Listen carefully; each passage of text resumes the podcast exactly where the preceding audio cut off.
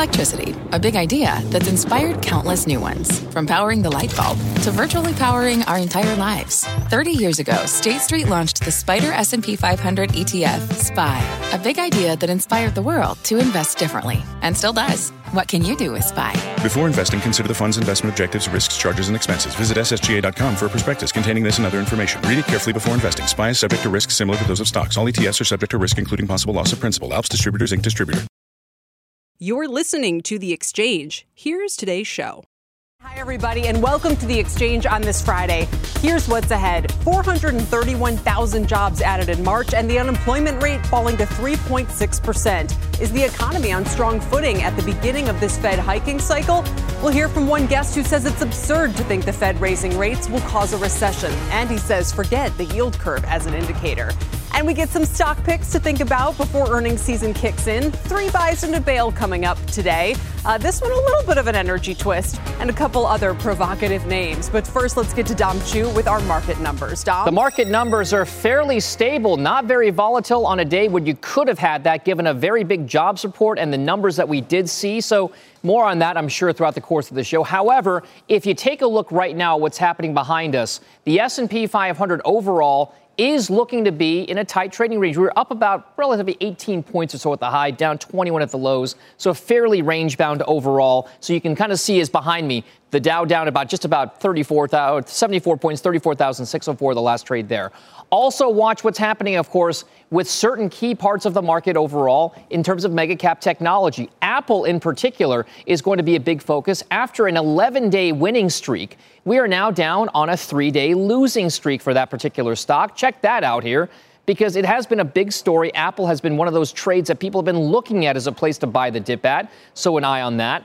And then on the other side of things, a quick word because we're going to have much more on that very historic vote to unionize workers for Amazon in New York City, specifically at a large Staten Island warehouse facility. Amazon shares right now just about fractionally higher on the day, but still keep an eye on that because in Bessemer, Alabama, votes are still being contested, but they look like they could reject unionization there. And then check out what's happening with the 10 year, two year spread overall. If you take a look at that over the last couple of years, at the high, Kelly, it was a 160 basis point difference, roughly 1.6% between the yield on the 10 year Treasury note and then the two year Treasury note. That is now narrowed to be, yes, negative six basis points. So a lot of attention. Even if you don't believe the two year, 10 year is the most indicative guide, the, the theme is the same fives, 30s, twos, tens, whatever you want to look at, three month, 10 year, they're all flattening. And that's going to be a key for a lot of traders and investors going forward. Kel, back over we to you. We will have more on that in a moment, Dom. Thank you very much. All right, everybody. So, the more data points we're getting lately, the more we're starting to see the perils of running the economy too hot.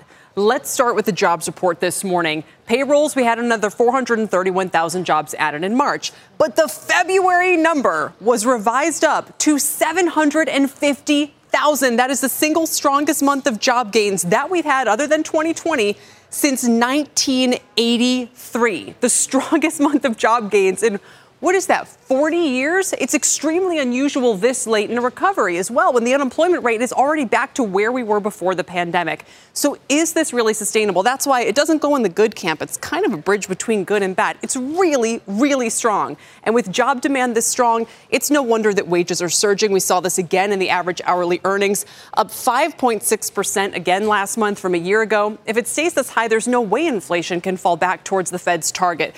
We also saw more inflationary pressure in the manufacturing reports this morning. ISM's prices paid index surged 11 points to a reading of 87. That's firmly bad.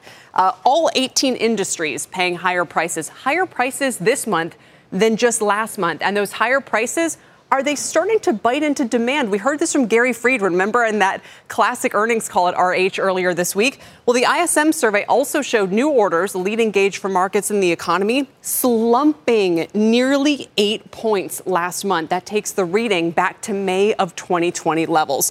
PCE prices, we know the story there as well. Inflationary pressures building across the economy. So some say this is all evidence that the Fed is now risking tightening too much into a slowdown. But is the slowdown they're doing by running the economy too hot? We'll ask our next. Next guest about that. Joining me now is Kathy Bostjancic. She's chief U.S. economist at Oxford Economics. And Kathy, what do you think the picture is shaping up to be for the U.S. economy right now. Well, thank you, Kelly. Uh, happy to be with you. Um, it, it's definitely a challenging environment for the Federal Reserve, as you outlined. Um, you have, you know, it's really a question of how high does inflation go and how high do interest rates need to go, and at the same time, uh, can they really tame inflation without really damaging the expansion in a very material way um, and, and, having a hard landing as opposed to a soft landing. That, that's really the critical question. Um, and, you know, it, it's challenging. Um, I would say that, you know, in the camp that maybe they can pull this off, you do, as you ran through, the labor market is really hot. Um, while that's bad in one sense, wages are running 5.6, pre-pandemic was 3%. At the same time, you get a lot of income gains from that. So that could keep the consumer afloat here, at least, you know, for at least for the next six to even 12 months. We're a little bit more worried about 2023, actually. Sure, and that's a growing chorus because basically it seems like what's happening is that a growing portion of the nominal demand boom that's happening in the economy is being taken up by inflation as opposed to real demand. And if we keep going at these levels, could we see more and more of that nominal growth being fed through as higher prices instead of real demand. I mean, consumer sentiment's already sending that message. We're starting to see some concern from the uh, industry side as well. Yeah, no, it, it, it's definitely a concern um, that you, you have destruction of real demand, real aggregate demand, and, and again, most of the nominal gains are really inflation. Um, I, I think and with the consumer sentiment, it's quite interesting. Yes, the University of Michigan numbers have really taken a dive, and they're concerning. And it's mostly related to the fact that inflation is uh, rising at a very quick pace. Um, at the same time, the consumer continues to spend. We saw that with the consumer spending data yesterday. Now, yes, in real terms, it was negative, but we are seeing that rotation away from goods to services, and we think that service growth will continue the next couple of months. The other point I would make is the consumer, the conference board's uh, consumer confidence report uh, was notably more upbeat, and that's because three of the five questions they asked consumers about the labor market. So it depends, you know, what you ask the consumer. That's how they'll tell you how they're feeling. Sure, and the most important takeaway here is sort of as the Fed sifts through all of this the markets reacted to the new orders number this morning as if it's dovish. You know, we've seen Treasury yields falling. Uh, we see that concern playing out. And does it mean that if they're sitting around a table, Fed officials should say, you know what, new orders is slumping. We better back off and wait and see how this plays out? Or would that be misinterpreting the data and what's going on here? You know, I think uh, it's a great point, but I don't think they have the luxury at this point um, to really, you know, wait and see. Um, inflation's running incredibly hot. It's going to be approaching 9% come the spring, we think, early spring. And, and then they barely have started raising interest rates and haven't even shrunk the balance sheet yet. So I think, you know, you have to look for pretty aggressive tightening. You know, we're talking 50 basis points in May and June. Um, and even throughout the year, they probably get to um, at least 2%. They need to get to restrictive territory. Now, they will take notice of the yield curve and they will take notice of the real economy, no doubt. But they they really have to tamp down on inflation, and I, I don't think the supply chain problems, as we saw with the surveys, are really they're just getting worse because yeah. of the war in Ukraine. Absolutely. The prices paid are up. Supplier delivery still uh, quite high. Kathy, thank you so much. It's great to have you on today. We appreciate My it. My pleasure. Kathy Bostjancic with Oxford Economics. All right, speaking of that yield curve, we'll get to that in a moment. A quick programming note Council of Economic Advisors Chair Cecilia Rouse will join closing bell at 3 p.m. Eastern Time. That is a first on CNBC interview. We'll get her take on the jobs report. You definitely don't want to miss it. And my next guest thinks these recession fears at least in the near term, are overblown. He's not worried about that yield curve inverting. In his latest note, he says it borders on absurd that normalizing the easiest policy since the 1970s would cause a recession. He remains overweight U.S. equities, especially industrials and small caps, and underweight real estate. Joining me now is Barry Knapp. He is managing partner and director of research at Ironsides Macroeconomics. Barry, it's great to see you again. I mean, do you have the concern that we could see kind of a 2023 recession event because they're so far behind the curve, or, or does not even that bother you?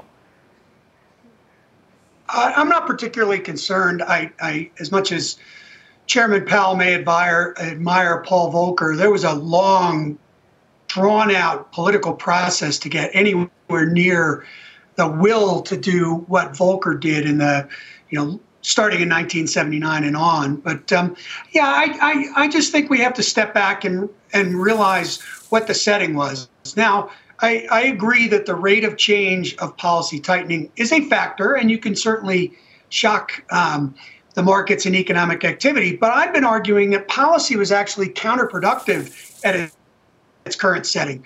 House prices going up one and a half percent per month, 20% per year yeah. is a much bigger problem than a four versus a five percent mortgage market for real millennials forming households. We clearly had lots of malinvestment, money flowing into all sorts of speculative investments. All that cash sitting on bank balance sheets is impairing profitability, and that itself could crowd out uh, credit creation much more than so called maturity transformation, the inversion of the curve, hmm. is likely to do so. And of course, inflation expectations are a problem uh, in the near term as well. Larry Summers has described those longer term expectations, which are much lower relative to the near term expe- uh, expectations, as a wasting asset. So it's important the Fed gets going. But I think we have to understand in the early stages of them normalizing policy, they're taking away counterproductive, overly accommodative policy. They're not coming anywhere close to tightening. Absolutely. And what I like about your perspective is, you know, you have the macro, but you also translate it to markets. So why does that leave you bullish on U.S. equities when you see kind of the inflation picture that's out there? Why are you more bearish on real estate? Um, maybe you just say you know these gains aren't sustainable, but I, you know, walk us through where you think investors should be positioned right now. Sure, I, I, a lot of this does have to do with, and, and real estate's a bond surrogate, right? But so a lot of this has to do with with the yield curve and causation here. I've been arguing for quite a long time that real rates and nominal treasury curves have not been a good proxy for growth going all the way back to the conundrum back in 2004 and 2006. It's a little bit of a long story, but if you look at what's happened so far this year, the real driver of the nominal curve inversion has been a deep, deep inversion of the break even curve. In other words, the market expects inflation to fall very sharply in 2023 and beyond. Hmm. That deepening of the inversion curve Correlation doesn't prove causation, but if you run the regression against that versus the nominal curve and the real rate curve versus the nominal curve, you see that the driver is this expectations that we're at or close to peak inflation. So if you think about it in that context and you say, well, gee, equities rallied after the Fed took some steps towards regaining credibility after the March meeting.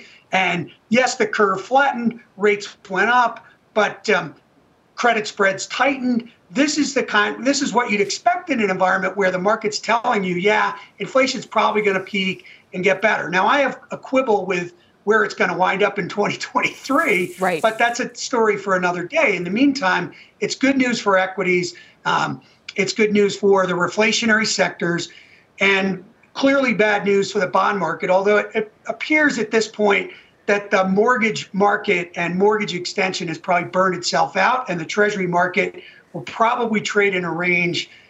Uh, I don't think it'll reverse the moves like it did in the second quarter of last year, but it'll probably get stuck in a range here. Quick final question on the way out, Barry. For those who are selling the transports today because of the yield curve inversion or because of the ISM new orders miss, what would you tell them? Would you be a buyer? I, would. I would say if you look at the uh, market PMI survey compared to the ISM manufacturing survey. The ISM has much more international global companies in it. So the differential uh, is is the weakness overseas. The domestic demand story is really strong. Hmm. And you can see that in total hours worked, the aggregate hours index. Uh, there's a lot of momentum there. Oh, that is a very fun way to look at it. I'm glad we asked, glad we had you on today, Barry. Really appreciate it. Barry Knapp with Ironsides Macroeconomics. Still ahead, three buys in a bail with Danielle Shay. She has some energy plays today. Can you guess her bail? It's this stock down 15% this year, and she says it's not worth the price you pay for the product. We have the name and what she's buying instead. Plus, where have all the IPOs gone? The Renaissance IPO ETF down more than 20% so far this year. We're in the weakest quarter for public debuts in six years. How long should we expect the freeze to last? And as we head to break, here's a snapshot of the markets. Dow's down 92 points. It's the outperformer. NASDAQ down six tenths of a percent. Russell's mostly flat, but just went negative as well. 236 on the 10 year. We're back in a moment. We could try to explain what it feels like to get your work done on a John Deere. The way a Z Trak mower finishes in half the time you thought it would or how much easier it is to move mountains of soil with the 1 Series tractor. We could even go into detail about how it feels to tow up to 4,000 pounds behind a Gator XUV. But if you really want to know what it's like to run with us, you just have to get in the seat. Learn more at johndeere.com slash get in the seat or visit a dealer near you. What's on the horizon for financial markets? At PGIM, it's a question that over 1,400 investment professionals relentlessly research in pursuit of your long term goals. Specialized across asset classes, but united in collaboration, our teams provide global and local expertise. Our investments shape tomorrow, today. Pursue your tomorrow with PGIM, a leading global asset manager.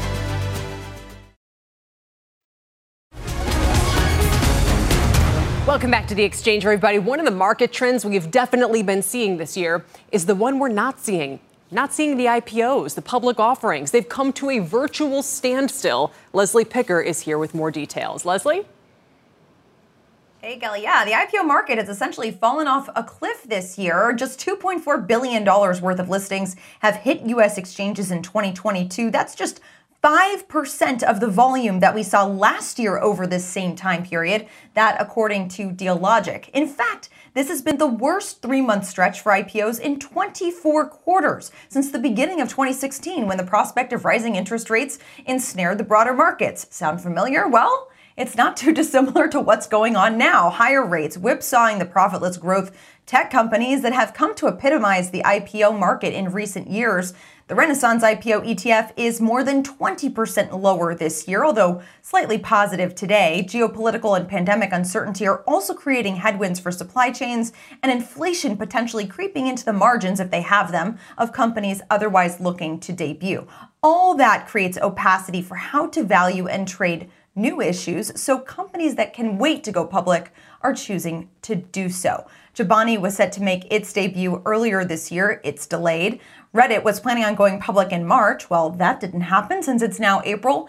Digital bank Chime is reportedly punting its deal to the second half of the year as well. Instacart and Stripe were considered IPO candidates for the year, but they just had their valuations slashed by Fidelity. So the IPO market may remain practically to standstill until some of these macro factors change. You know, I'm glad you reminded us because I forgot all of those companies. I remember talking about it in December. You know, they're waiting in the wings. It's going to be a huge, you know, a huge moment, and um, it's been a quiet one instead. Leslie, thank you. Let's bring in Dan Primack now to talk more about this. If you think the IPOs have been tough, you should see what's going on with SPACs issuance plunging as the SEC also proposes a new set of rules to crack down on certain aspects of those deals. CNBC's post SPAC deal trackers down 23% this year. Is the SPAC trend totally over, or could we see a resurgence? Let's bring in Dan Primack now. He's the business editor at Axios. Dan, overall, what does this mean for companies either hoping to do a traditional IPO, a SPAC, you name it? It feels like the door has slammed shut the door is definitely slammed shut. And, and, a big part of that, I think, is on the buy side, right? If you're a hedge fund or you're a mutual fund that likes buying high growth tech stocks, why right now would you buy a new issue, whether it came via SPAC or whether it came via an IPO, when all those companies that Leslie was talking about that went public last year are mostly trading at pretty good discounts to where they went, if not where they went public, certainly where their highs were. Buy names you know that already have a couple quarters of uh, you know public earnings under their belt. Yeah. So if I'm a company that was counting on this exit process, what do I do now? You wait. Uh, and for and for the private ones not all of them but for many of them they raised enormous amounts of venture capital and private equity within the past 12 months. So so long as they weren't kind of playing a little bit of a kind of venture arbitrage ponzi scheme whereby you know we're going to raise a bunch of money and then hire so many folks and it doesn't matter because we can raise again so long as they were mildly conservative with their treasuries they should have enough cash to get them through this. Is the the way the sec is approaching spacs now spelling the end of that method as a go public opportunity, or is it just a tweak and this will remain a, an option on the table for the foreseeable future? I think it's a tweak. I think it's a depressive tweak. I, I, think it'll definitely cut down on the number, but I don't think it ends it entirely. You know, the big change that happens here relates, or, or at least the proposal relates to forward looking guidance. Uh, if you're a company going public via SPAC, you've been able to show or present data far in the future more than you could if you're a traditional IPO company. And so if you're a pre-commercial spaceship or flying cab company, that's been really helpful because you don't have any revenue this year, next year, the year after. This will equalize it. So I think we'll see some or fewer of those kind of more speculative companies come to market. And SPAC has been kind of a scarlet letter for the companies who participated in the process. A lot of them are frustrated that they've kind of been tarred with this uh, reputation now, undeservedly being lumped together as, you know, a, a subpar quality name. What would it take to rid that association of the SPAC process? Um, I mean, a high profile success story? What, what do you think? Yeah, I think one or a couple. I mean, and what's been interesting to me about it is some of the bigger SPACs that we've seen over the past, you know, eight to twelve months that we thought were kind of the more solid companies uh, have have struggled in the stock market. You think Grab, uh, you think Multiplan, you know, these big companies that have gotten gotten their butts kicked basically in the aftermarket. Yeah, I think we need to see a couple of these big ones succeed. And I also think the the DWAC, the uh, Digital World Acquisition, the Trump one, could be something that makes SPAC that scarlet letter even a little bit brighter as, as it's continuing to struggle in terms of actually getting its product to market. Do you think that the SPAC investors, not the, the big guys, but you know the, the general retail shareholder base, do you think they're just left with a bad taste in their mouth, thinking this just isn't a great deal for them? I think that's probably what it is. And by the way, it hasn't been. Uh, you know, you know, it's one thing if you pick and choose like any you know trader. If you pick and choose and you pick well, good for you. And there have been some successful SPAC stories out there. But if you're buying these as some sort of bucket, let alone a you know quasi passive index, then then you've gotten hit pretty hard. Final comment, Dan, on the overall IPO market. You know, a lot of these companies recruit, compensate, especially in a really tight labor market, around the promise of a big payday uh, around that public listing. So, what other options, either liquidity options or talent uh, retention options, do they have? Uh, so there's a couple things. I mean, if you're a privately held company and you do have cash and you have interested investors, you can always do a secondary sale in the private market. Uh, you know, it's not going to be the same as saying to an employee, you know, you're going to be able to sell all of your stock on day one or on, you know, after three months. It's not the same but you can help them take some shares off the table, help them pay the mortgage, pay off the car, et cetera. It's something we have seen companies do throughout kind of this bull market. And it makes sense if you've got the cash to do it, or maybe you've got an investor who wants, you know, five, ten million dollars worth more of stock that you can do and you can help out employees. Yeah, the, the sizzle is gone, but they still want the steak, I guess, if that's how the say would go. Dan, good to have you. Thanks so much. Thank you, Kelly. Dan Primack of Axios. Coming up, fewer cars on the lot, higher prices, and the chip shortage all weighing on automakers. Ford and GM down sharply so far this year. When can we expect the industry to return to normal? We have more on that ahead. As we head to break, here's a quick look at the Dow heat map, pretty evenly split today. Visa, Merck, and Walmart, your biggest gainers. Intel and Walgreens weighing on the Dow. We're back in a moment. People today can spend half their lives over 50. So it's good to be financially ready for what's important to you as you get older, like a family vacation. Or starting your dream business. Welcome to Connie's Coffee. How may I help you? AARP's trusted financial tools can help you plan for whatever your future holds. That's why the younger you are, the more you need AARP. Start planning today at aarp.org/moneytools. This podcast is supported by FedEx. Dear small and medium businesses, no one wants happy customers more than you do. That's why FedEx offers you picture proof of delivery, packageless and paperless returns, as well as weekend home delivery to 98% of the U.S. on Saturday and 50% on Sunday. See the FedEx service guide for delivery information. FedEx Ground service is also faster to more locations than UPS Ground. See what FedEx can do for your business. Absolutely, positively FedEx.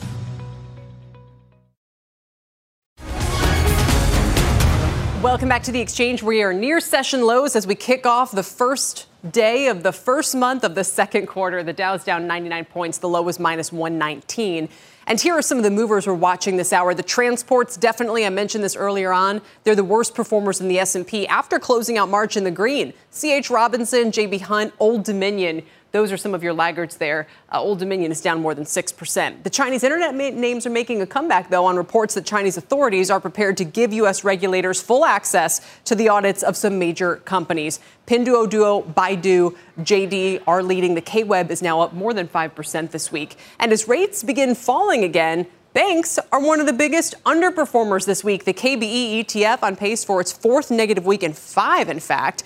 And the social stocks outperforming the markets today with Snap leading the gains. That was Marianne Montagne's pick yesterday. Piper Sandler today saying the company has compelling pockets of user growth in international markets. So there's mostly green on the screen, except for Pinterest. Let's get to Tyler Mathisen now for a CNBC News update. Tyler? Kelly, thanks very much. Here's your news update at this hour. The CDC is ending asylum restrictions aimed at preventing the spread of COVID. The Title 42 limits will be lifted on May 23rd, the CDC says the rules are no longer necessary. Critics of the policy, policy say it has been used as an excuse for the U.S. to avoid international obligations to accept people fleeing persecution. In Pennsylvania, a police officer killed on duty yesterday was just a month from retirement. Lebanon City Police Lieutenant William Lebo and three other officers were responding to a domestic violence call. Two other officers were injured and remain hospitalized. A 34 year old suspect named Travis Shawd was also killed in an exchange of gunfire. And in Michigan, jurors are hearing closing remarks uh, in the trial of four men accused of plotting to kidnap Governor Whitmer. A prosecutor says the men were filled with rage against the government and Whitmer's COVID restrictions.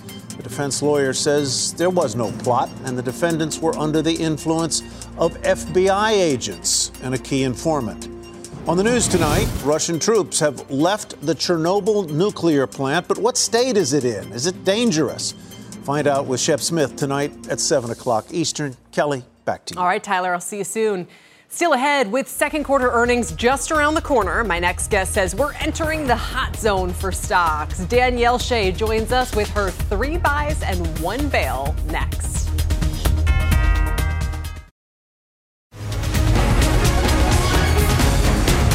Welcome back, everybody. It's the start of the second quarter. We're about to enter the hot zone for earnings. So we've got to get to our three buys and a bail today with Danielle Shay. So, what are the buys and what is one name to stay away from? Danielle Shay is VP of Options at Simpler Trading, and she joins us now. It's good to see you again, Danielle. Your first pick is actually Datadog. It's down about 14% this year. Why does this one flash buy for you? You know, Kelly, I like this one for a variety of reasons. Definitely the cybersecurity area, it can be incredibly volatile, right? But that can also be a good thing when you're looking for trades, especially shorter term trades. Now, when you look at Datadog in particular, it has done fantastic the past four quarters in a row. I mean, we've seen this ticker trade higher between 10 and 16% overnight on earnings. So when that occurs, generally what you're going to see is in about the 21 day time frame, 21 trading days prior to earnings, we're going to see a stock start to rally in anticipation in another positive report. So I like to get in prior to the report, ride the rally higher. And typically I get out before earnings because I'm just trading the momentum into the report. Right. A lot of these are kind of short term plays. So Datadog becomes the first one for you? Yes. And it, just to quickly follow up on that, chip name or cloud name, I should say, you know, IT services and so forth. Is there anything you kind of, other than a, a strong earnings report that tells you, or any levels here that would tell you, you know, that it's a green light for the stock? So, you know, I do like the technical pattern on this chart. On a daily chart right now, we're sitting up above the 200 simple, which is really my key line in the sand when I want to be bullish on any stock, especially in this market environment. So, when you look at Datadog, it's sitting up above the $125 price point with this trade, I would like to get in right around current prices with a stop around 145 and I would be targeting 160 to 170 on the upside. So even though this is a volatile segment of the market, um, I still think that the risk reward is great, and about three weeks on the trade gives me plenty of time. All right, let's move along to some energy plays because this one's been such a talker this year. One old school, one new school. The newer name is Enphase, the solar play. The shares are up about 11% this year. Uh, why this name? So this one has a similar pattern as well to Datadog. When you are looking at the way that this company has reported over the past couple quarters, the last two quarters we traded higher by 18% and 23% overnight. And so what that shows is that this company has really been picking up steam. Yes, again, another volatile sector, but when I'm looking at short-term trades like this, I do want something that's going to move because if there's not going to be a positive anticipation of the report, you know, what's the point, right? So when I'm looking at this ticker, I love how it's sitting again up above the 200 simple on the daily chart. We've got earnings coming up soon. We're sitting above the $200 price point and I'm targeting about 220 on it because this stock will normally move about 6% during this time frame. And Danielle, that kind of makes me wonder the setup going into this earnings season is so different from the last couple because the market was so deeply negative for the first couple of months. How does that change the hot zone or anything that you're kind of watching here in terms of sentiment and positioning? Oh, it absolutely changes it. What I saw last quarter was that the amount of stocks that rallied into earnings was significantly lower than what we've seen really for the past several years. So, what you want to do is you want to be focusing on those companies that have actually been able to produce fantastic reports in this market environment. And those are pretty few and far between. So, when I look at Enphase in particular, and I look at the way that it traded last quarter, I mean, it was down on the lows even a week or two before earnings, and it's still rallied the week before going into the earnings report. So, if something can pick up steam like that, um, even in the market environment we're in, that's something that I want to focus on. That's interesting because you're saying that in that earnings season was kind of a warning for how the markets overall traded yes. in the ensuing couple months, and that there were names then that were you're sticking with the winners there. You know, it's not like you're saying, hey, these names were down big last time. This time, I think it's going to be the opposite. No, I mean, honestly, last season, last earnings quarter, it was just destructive in so many ways, and actually what I started looking for last quarter and what I've been looking for this quarter are companies that did get destroyed on earnings and I'm looking for those to continue to go further. So hmm. on one hand, you know, there are some shining stars where we can look for that bullish momentum, but there's also a ton of stocks that I think are going to fall even further on more disappointment. Wow. All right, that's uh, quite a warning. Before we get to your bail, though, let's talk about one more stock that it, also in the energy space, more of the old school play. You like Exxon here. It's already up 35% this year, but you think there's more room to run? So I do like Exxon here. And the reason for that is because when I'm looking for this setup going into earnings, I like to focus on the strong sectors of the market because when you have that wind at your back, um, that can really help carry the trades forward. And so while Exxon is already up, it has pulled back in the last two weeks or so, and it's sitting above a key area of support, about the $80 price point. You have crude that obviously, you know, despite what President Biden is trying to do, very strong uh, with crude prices. Energy segment is strong. And with Exxon, I'm just looking at this as a smaller trade. Um, I'm not buying shares at this level, but I do like just getting into the trade at current prices and trading it up into about 85 to 88 with a stop below 80. So for me, that's a great risk reward for you know something that's going to last about three weeks. Fair enough. I, I take your caveats about you know it may not be for everybody. All right, finally, let's get to your bail today. Uh, I'll just go ahead and reveal it's up 5% this week. So, you know, it's got some traction. But Uber down 15% this year and 35 it continues to languish way below its IPO price. So, Kelly, I love looking for short candidates when they're up, and that's exactly why I picked Uber. When you look at Uber, the downtrend is, well, been in a downtrend for quite a while, right? But the thing that I love the most about it is the hot zone statistics. So when you look at the course of the last year on Uber, Uber falls on average about 10% during the hot zone. And so when I'm looking at that, I also see the fact that it did rally. That gives me a great entry point. Um, I just don't see any positive anticipation for this report. They haven't done well on earnings. They have so many headwinds. You know, you have uh, new legislation, you have gas prices, you have the fact that they have increased their prices and their products have gone down um, in value, I personally think. but I just think there's way too many headwinds for Uber. And I think it's a great short here going into earnings because I just don't think that anyone can possibly anticipate a positive report for them. So I think it's a great short term trade. All right. There are the three buys and a bail into earnings season. We'll have a lot more to comb through as that plays out, obviously. Danielle, thank you for all your time. We appreciate it. Thank you. Danielle Shay. Up next, votes in the unionization efforts at Amazon warehouses in Alabama and New York. Those votes are in. We'll hear directly from Amazon about those outcomes next. Shares clinging on to a third of a percent gain. We're back in a moment. Welcome back, everybody. The votes in the Amazon unionization efforts are in. And at the company's Staten Island facility, employees have chosen the union path. Deirdre Bosa is here with all the latest for us. Deirdre?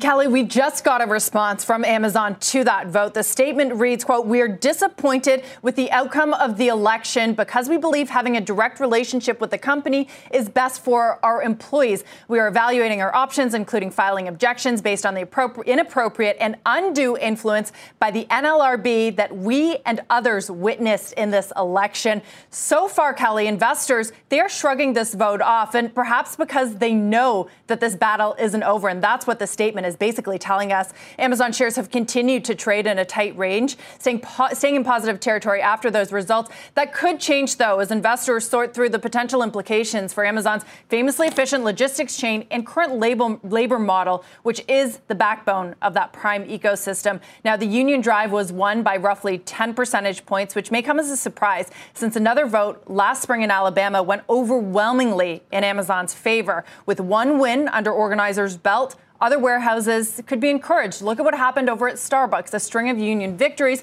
quickly followed the first one, and moreover, shares since then have been pressured. At Amazon, the stakes are arguably even larger. This vote affects more than 8,300 workers at that particular warehouse.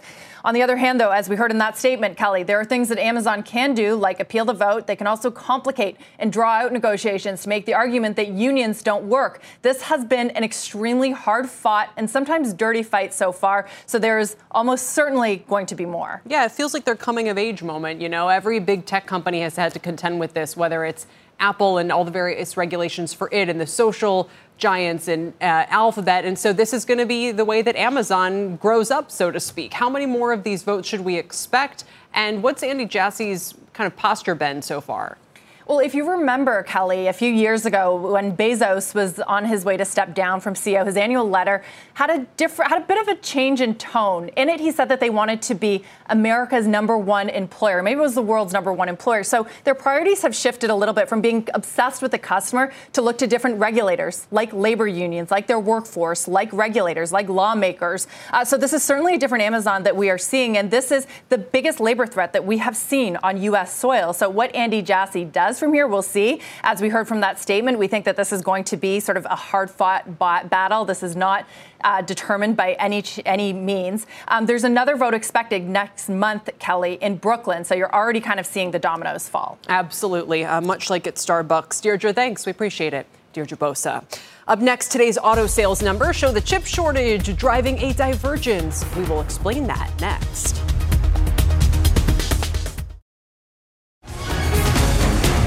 Welcome back, everybody. Checking on the chip stocks. Lower today. The SMH has fallen more than 13% over the past three months. In part as the chip shortage continues, but in part over concerns that may not last forever. Now, it has certainly been pressuring auto sales. Phil LeBeau, in fact, is here now with the latest numbers. Phil? Kelly, you see the uh, pressure in the Q1 numbers, which we knew they would be bad, and they pretty much came in as expected. General Motors down 20.1%, Toyota down 14.7%, Hyundai up 1.4%. But generally speaking, you have a quarter where overall sales down 15% for the industry here in the U.S.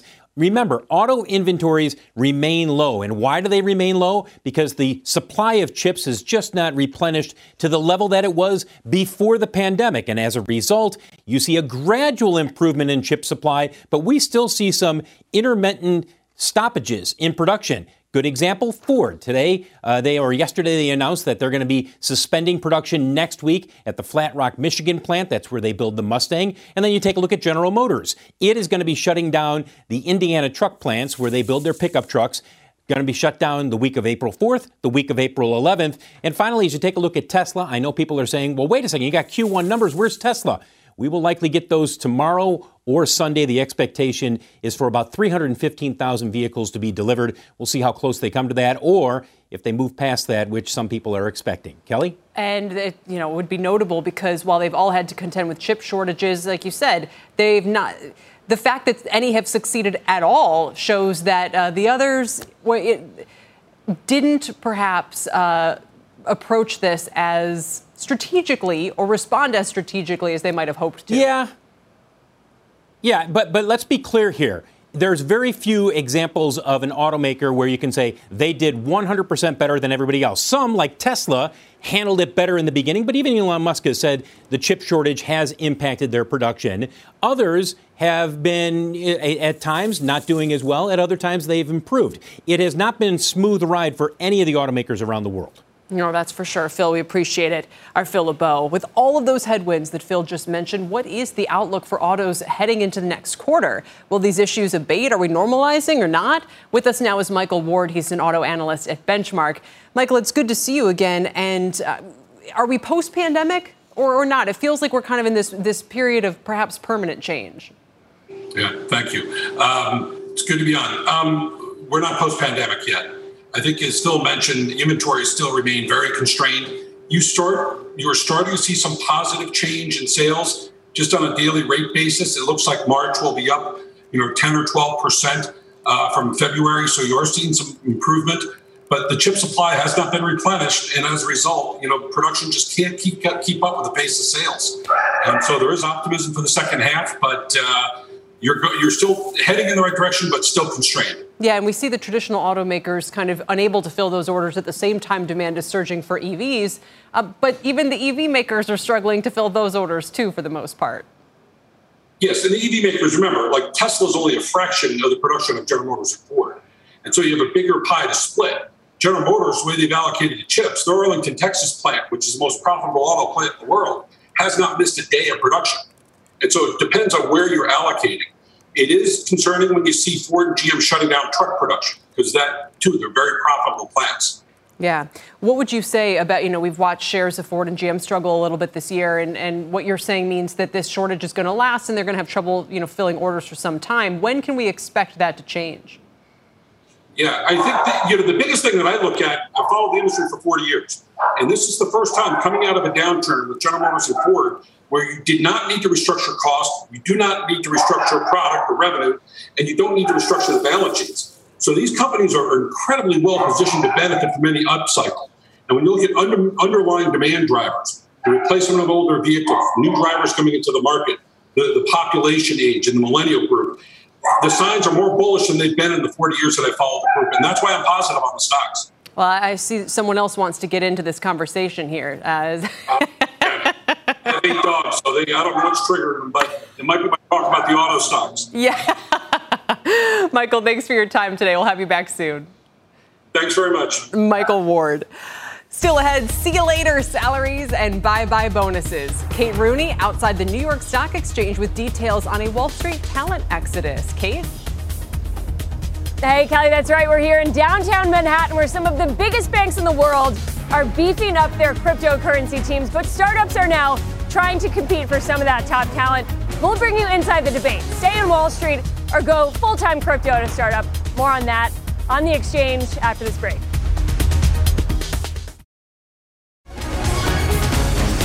Welcome back, everybody. Mainstream banks are coming around to crypto, but the pivot isn't enough to keep them from uh, having their employees leave for faster and greener pastures. Kate Rooney is outside the New York Stock Exchange with details on this crypto brain drain Wall Street's experiencing. Kate? Hey, Kelly, that's right. Some of the big bulge, big bulge bracket names have been hiring, and they're beefing up their cryptocurrency teams so far. We've seen that lately they argue that they've got the scale, they've got the impact, but the startups are also trying to compete for some of that talent. And people that have left Wall Street to go to some of these faster moving startups say they're looking for that fast moving pace, they're looking for a slightly different culture, and they say there's potentially more upside at a startup at this point. JP Morgan, Morgan Stanley, Goldman Sachs are all among the banks with dedicated crypto teams. Data from LinkedIn shows the pace of crypto hiring at financial firms quadrupled from 2015 to 2021 and jumped 40% roughly in the first half of last year. I spoke to Umar Farooq. He's the CEO of Onyx, that's JP Morgan's blockchain group. He tells me operating within a Wall Street bank often means moving slower, but the upside of having JP Morgan's weight behind a project makes up for that. I think sometimes the upsides of being an institution of our scale and size and sort of operating mechanic is way more important than whatever the downsides might be by virtue of you know having to look at all the sort of regulation or the controls that exist. Other folks I've talked to have found the pace of innovation within a bank can also be frustrating. Justin Schmidt is the former head of digital asset markets at Goldman Sachs. He's now head of strategy at Talos. He tells me he's learned a lot from being a quote cog in the machine at a bank. And while he walked away from that big salary and bonus, he says there's also career risk in staying. Risk is a sort of multidimensional thing. Uh, so inherently, you're taking brand risk, right? Goldman is one of the storied institutions of Wall Street. Um, and I think you also take a risk by staying at someplace that is more traditional because, and I, I very firmly believe this, this is a generational change. And there's a generational opportunity here in what's happening, both from an infrastructure perspective, from new assets that are being created, and even how all these things interact. And Kelly, the Wall Street banks are competing with startups, but you've also got big tech now competing for talent. So competition really coming from everywhere. Back to you. Yeah, and it's shaking up the plans and investments people are making as well. Like, for instance, do you need to have an MBA, Ivy League education? It's interesting. We also spoke to uh, MC Lader. She's a former managing director at BlackRock. She's got an MBA from Harvard, and she said it's really not a prerequisite when it comes to some of these crypto startups. She said some of the smartest people at the firm that they've hired at Uniswap, where she now works, she says they're self taught, they're computer scientists, and in some cases, they're crypto influencers that she's met on Twitter. So, really, some unconventional hiring. You don't need the Ivy, edu- Ivy League education at this point or an MBA. It's really a new type of resume that they're looking at. Computer science PhD doesn't hurt. That's some of the people I know. Uh, that's a little bit different story, though. Kate, great stuff. Thank you so much. We appreciate it. Our Kate Rooney in downtown Manhattan. That does it for The Exchange, everybody. You've been listening to The Exchange. Make sure you're subscribed to get each episode every day, same time, same place. People today can spend half their lives over 50. So it's good to be financially ready for what's important to you as you get older, like a family vacation. Or starting your dream business. Welcome to Connie's Coffee. How may I help you? AARP's trusted financial tools can help you plan for whatever your future holds. That's why the younger you are, the more you need AARP. Start planning today at aarp.org/moneytools.